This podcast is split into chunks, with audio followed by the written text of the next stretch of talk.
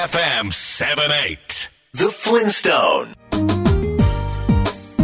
地球と遊び地球に学ぶザ・フリントストーンこの番組は自然や環境をテーマに毎週スペシャルなゲストをお迎えしてお届けしています。帯渚です。さて去年初めて釣り船に乗って東京湾で釣りをしたというお話をしたことがありますが東京湾は一般的には三浦半島の観音崎から房総半島の富津岬を結んだ線の北側を東京湾と呼ぶそうです。そして突然ですがここで問題です。東京湾の平均の深さは一体どれくらいあるでしょうか？1 15メートル。2 55メートル。3 105メートル。でしょう。東京湾の平均の深さ。115メートル。255メートル。3105メートル。答えは1の15メートルほどなんです。東京湾は広いので平均するとおよそ15メートルとそんなに深くはないんですね。いやもっと深いのかと思っていました。また機会があったら東京湾で釣りをして美味しいお魚をいただきたいと思います。さあ今週のゲストは国立科学博物館の研究主幹で魚類学者の篠原玄斗さんです。篠原さんは昨年深海魚コレクションという本を出版。この本は X 線 CT スキャンで撮影した深海魚の画像を集めた画期的な本として注目を集めています。今日は X 線 CT スキャンによる研究や深海魚の驚くべき進化について伺います。BayFM The Flintstone. Nature is beautiful The beauty that cannot be man-made. ベイ FM から帯渚がお送りしているザ・フリントストーン今週のゲストは国立科学博物館の魚類学者篠原玄斗さんです。篠原さんは1964年生まれ、北海道大学大学院修了後、国立科学博物館の研究員として活動。専門は魚類の系統分類学。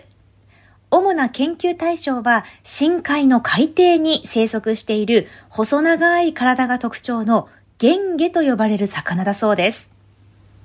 子供の頃は藤沢市に住んでいて、毎週のようにお父さんに連れられて釣りに出かけていたこともあり、魚が大好きに。そして大学生の時に進路を決定づける本、稚魚を求めて、そして日本海の成立という2冊の本に出会い、研究者になることを決めたそうです。そんな篠原さんの本、深海魚コレクションには、魚の骨格や骨の隅々までがわかるモノクロの立体的な画像が掲載されていて、深海魚の不思議な姿を映し出しています。篠原さん、掲載されている魚の骨格の画像、綺麗ですよね。はい、あの綺麗ですよね、やっぱりね。はい、私もですね、あの深海魚はその実際標本とかでたくさん見てるんですけども、えー、骨で見ても綺麗だなっていうのは改めて感じました。いや、びっくりしました。あの魚の内部を見ることってなかなかなかったんですけれども、すごく興味深かったです。あの、まあ、なんでね、この内部が見えるのかと言いますと、この本は深海魚を X 線 CT スキャンで捉えた画像が掲載されているということなんですけれども、これって人間が健康診断とかで撮る X 線写真とはどう違うんでしょうか？はい、あの健康診断で使う X 線写真はですね、あのレントゲン写真って言われますよね。はい、えー、で、なんか全体を平面的にこう撮影するものなので、はい、その例えば臓器とかですね、骨が重なって見えますよね。それを分けて見ることができないですよね。はい、で、まあ細かいところはあんまよく見えないと。うん、それに対して X 線 CT スキャンっていうのはですね、えー、まあちょっと撮る方向をちょっと変えてですね、えーと、対象物の断層写真要するに輪切りの写真を X 線撮るんですよね。でそれを集めてその重ねていってですね、えー、立体画像を作ると。でパソコンの画面の中で立体画像ができるのでそれをくるくる回したりしてですねいろんなとこが見れると。あ例えるなら普通のプリンターと 3D プリンターありますよね。はい。X 線写真レントゲン写真の方は普通のプリンターで印刷した画像と思ってください。それに対してですね X 線 CT 撮った画像っていうのは重ねて立体的に見えるので 3D プリンターで印刷したものみたいなそんな感じですよねはいいや深海魚の 3D 画像って骨格とか骨の構造がもう一目瞭然で驚いたんですけれども本当に魚って骨が多いんですね。はい。まあ、人と比べると特に多く感じるでしょうね。はい、人にはない骨なんかもありますけども、うんまあ、魚の骨はですね、種類にするとですね、70種ぐらいの骨で構成されているんですけども、はいそれは種数なので、実際数はもっと多いですよね。どれぐらいになるんですか？数は分かんないです。例えば人間の背骨で言うとですね、例えば人間なんかは、えー背骨、脊椎骨っていうんですけども、それがまあええ24個あるんですけども、はい。まあ、あの深海魚の中のですねうなぎの仲間シギウナギというのがいるんですけどもそれは200個ぐらいありますよね脊椎骨がだから全然数が違うと。はい。いやー、すごいですね。でもそういった骨の一つ一つ、もうこのね、本で見ることができるってすごく面白かったです。普段の研究で X 線 CT スキャンで深海魚を撮影されているんですよね。はいこの手法っていうのはいつ頃からあるものなんですか？はい、あの X 線自体はですねあの1900年よりちょっと前にレントゲンという人が発見したんですよね。はい、それから70年後ぐらいあと、えー1970年ぐらいに X 線 CT スキャンができる機械が発明されたと言われています。であの先ほども少し言いましたけども最初はですねやっぱりあの人の体を、まあ、あの細かくですね、まあ、切らずに見るために開発されたもんですよね。それがだんだんですね、えー工業用になって今はその研究用になってきたと。自然資料なんかをですね見るための、あの機械になってきたっていうことですね。改めてこの X 線 CT で撮影すると特にどんなことがわかるんでしょうか？そうですね。これまで見えなかったですね。いろんな角度から骨なんかを見ることができますよね。で新たな発見にもつながります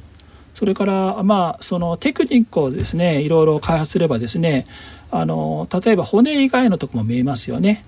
はい、筋肉とかですねあとまあ血管なんかも見ることができますよねはい。Feel the breeze with the pleasure of music. Bay FM 78. The Flintstone. ベイ FM から帯渚がお送りしているザ・フリントストーン。今週は国立科学博物館の魚類学者、篠原玄斗さんにお話を伺っています。魚の骨って本当に美しいんですよね。立体的に見えるおかげで、魚の骨格や骨の隅々まで見ることができて、とっても興味深いです。篠原さん、改めて深海魚の定義を教えてください。これはですねなかなか難しいところがあるんですけども、今はですね水深200メートルより深いところを深海と呼ぶんですけども深海にいる魚を深海魚と呼ぶようにしてますね。ちょっとこの水深まで浅いと言われて初めはですね500とか600メートルより深いところにいるものを深海魚と呼んでた時期もあるんですけども今ははい。その200メートルより深いところにいる魚。でこの200っていうのは何かっていうとですね日本の周辺にはですね大陸棚っていうですねまあ多くがですねおいい漁場になってるんですけどもそれより外側沖に出ると全ドカッと深くなるんですよね。はい、そういうところ、まあ、あの200メートル深いところの海がずっと広がるんですけども、まあ、そういうところが一つ基準になってますね。定義の深さっていうのも変わるんですね。そうですね。ただあの200メートルになるとですねほとんど光が届かないので届く光は、まあ、太陽光なんですけども、えー、と1%以下って言われているので、まあ、そういう意味で、まあ、あの真っ暗な深海という場所にふさわしい水深かもしれませんね。私たちが普段食べている魚にも深海魚っているんですよね。はい、あのー皆さん結構食べてます。で有名なのはですねマダラとかですねあんこうですよね。はい。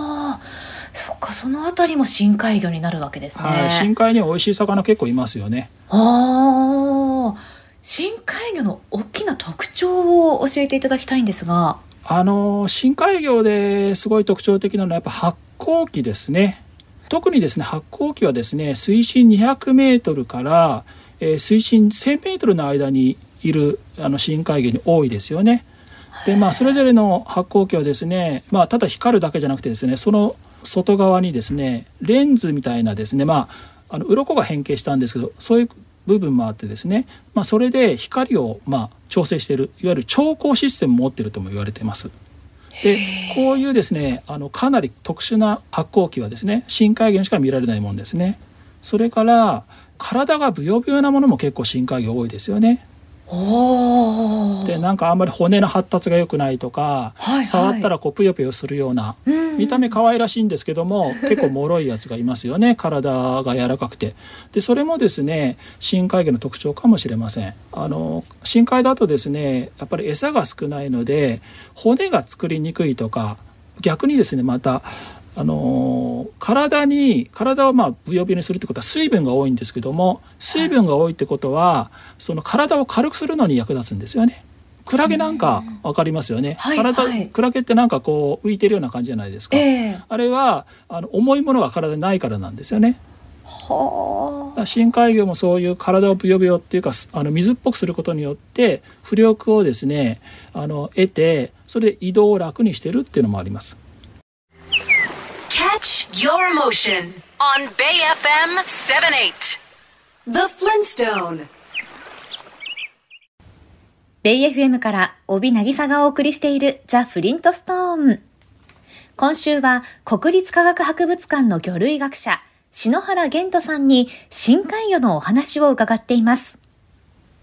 深海に届く光は太陽光のわずか1%以下なんですね。そんな真っ暗な世界で生活している深海魚ですが、篠原さん、深海魚には他にはどんな特徴がありますか？よく皆さんが感じるですね大きな目とか大きな口。これもやっぱり深海魚の特徴ですよね。そのイメージあります。はい。それはどうして深海魚は目が大きいとかどうして口が大きいとかなるんですか？はい。まず目が大きい方はですね、はい、深海って結構あの発光生物が多いんですよねで深海魚はですねそういう発光生物を食べるものが多いです。だから発光生物を目で見つけて食べるために目が大きくなってですねよく見つけられるようになってると。それから口はですね捉えた獲物をですねあのまあ丸飲みするとかもしくは一撃を与えて逃げられないようにするっていうそういうあれがあの仕組みがありますよね。つまりあの出会った餌をですね逃さないためにですねあの大きな口とかですねあの口に歯が大きな牙が牙みたいな歯があのできるっていうことが多くありますよね。その目とか口とか、まあ、発光器もそうですけれどもそういった特徴っていうのは深海っていうその特殊な環境でどんどん進化していったものっていうことなんですか？そうですね深海に行ったからあのできたもんでしょうねそうしないとですね多分生きられないっていう、まあ、ギリギリなところだったんじゃないですかね。はい、すごい変化していくんですね。はい。まあ、もちろんあの進化なのですごい長い時間をかけてですね、少しずつ変わっていったと思いますけどね。でも先ほど太陽光が1%ほどっておっしゃってましたけどそんな光の届かない深海でどうやって食べるものって探すんですか？あの先ほど言った発光生物がいる層ではですね、えー、あの目で見て探すことが多いと思うんですけども1,000メートルよりも深いところっていうのはですねあの逆にですね目がちっちゃくなるんです。あの深海魚もですね。はい、で代わりにですね何が発達するかっていうと音を聞く器官側線というところが発達します。だから彼らはですねあの周りの音とかを聞いてですね音っていうのは振動なので水の動きなんかですよね。それをあの感じてですね獲物がいるとか、まあ、危険が迫ってるとかそんなことを感じているって考えてますね。振動ってそんなにそんなにこう大きな振動ってわけではないですよね。すごく些細なものを聞き分けるってことですか？はい。非常にあの感度の高いですね。あのセンサーを持っている深海魚って多いですよね。篠原さんによれば深海魚は世界におよそ4000種ほどいて世界の魚類の11%ほどを占めているそうです。最終的には新種を入れて6000種を超えるのではないかとのことでした。ちなみに日本の近海で見つかっている深海魚はおよそ600種。日本列島の周りには深海が多いので、深海魚の研究には適しているそうです。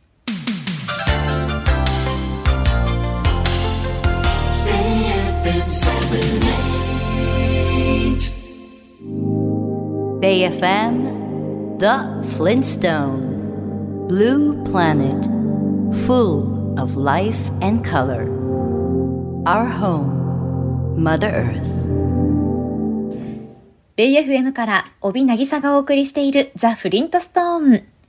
今週のゲストは国立科学博物館の魚類学者篠原玄斗さんです篠原さんは昨年画期的な本深海魚コレクションを出されています。魚の骨の多さにも驚きましたが、それ以上に魚の骨の美しさに大変驚きました。X 線 CT スキャンで見ることによって、ますます深海魚に興味が湧いてきましたよ。篠原さん、今まで見た中で特に強く印象に残っている深海魚を教えてください。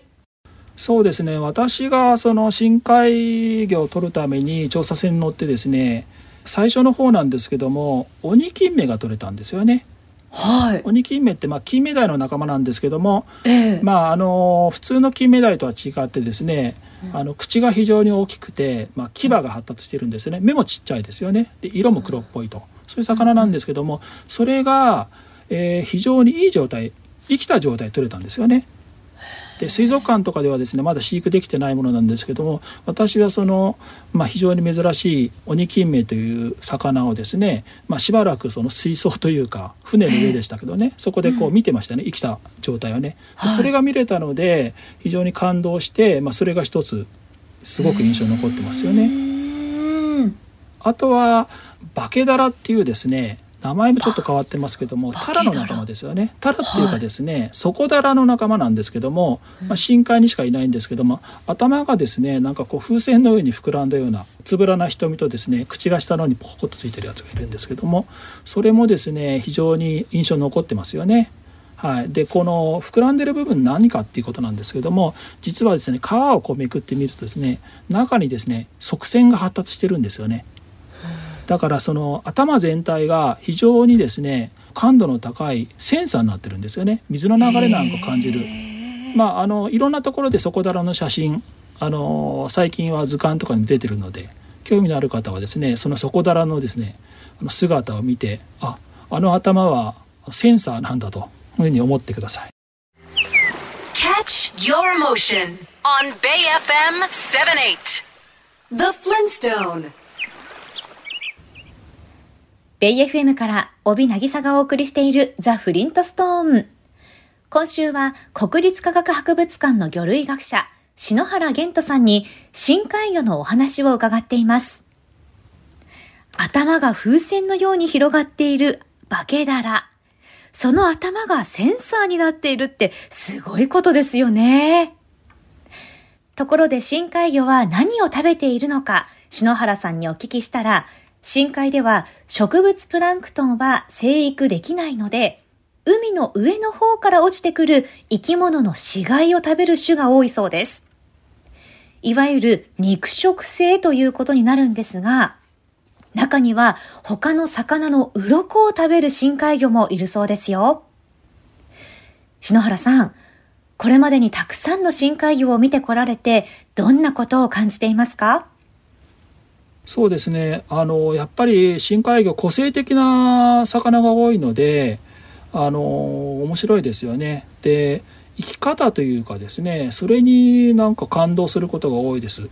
であの先ほどからも何回か言いましたけどもあの鬼金目っていうですね魚あの実はすごくちっちゃいんですよね。あの顔だけ見るとですね非常にこう怖そうな牙が発達して怖そうなんですけどもちっちゃくてですね体は柔らかいんです。でもあの頭とですねあの顎だけすごく発達してるんですね。硬いんですよね、でもう何て言いますかね潔いというかその餌を取るための器官だけはすごくしっかり発達させて体は割とあっさりしてるっていうかね全然その防御もしないような体ね。そんな姿を見るとですねあなんか気持ちのいい生き方してるなっていう感じもしてですねそういうのにあの感動することがありますよね。はい、では最後にこの本深海魚コレクションは X 線 CT で深海魚の骨格を見せている本ですが、この本を通してどんなことを伝えたいですか？はい、あのー、魚ってなんかやっぱり美しいんだっていうのをですね、ぜひあのいろんな人に知ってもらいたいですよね。で、深海魚ってどちらかというとなんか黒っぽいとかですね、まあなんか真っ赤とかですね、なんかこう地味などっちかっていうとね、あの魚と思われがちなんですけども形は非常に面白いんですそれはね外見も非常にその面白いんですけども内部を見るとさらにその何て言うかなあの深海魚の魅力っていうのに気づかれてですね。それで魚が好きな人魚に興味を持つ人が増えてくれたらいいなっていうつもりで書きました。それで対象はですね小さいお子さんから社会人それから研究者まで耐えられるですね。そんな内容を目指しましたので、まあ、いろんな方にですね見てもらいたいっていうのが私の気持ちです。Feel the breeze with the pleasure of music. Bay FM 78 The Flintstone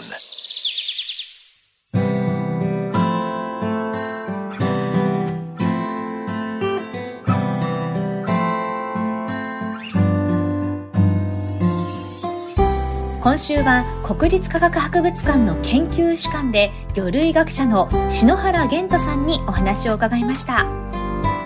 深海魚の生き方に感動すると篠原さんおっしゃっていましたが確かに鬼金目は頭と顎だけ発達していて餌を取るための器官だけ発達しているって潔いですよね。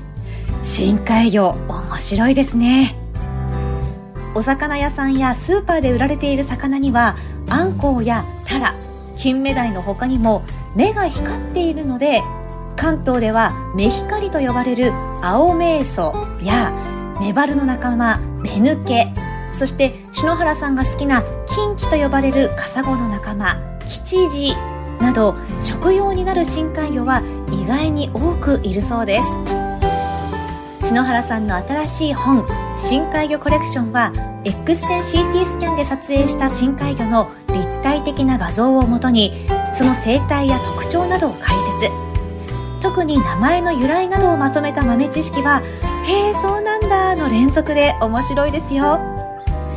して何より今まで見たこともない深海魚の骨格や骨の隅々までわかる綺麗な画像をぜひご覧ください。オウム社から絶賛発売中です。詳しくは出版社のサイトをご覧ください。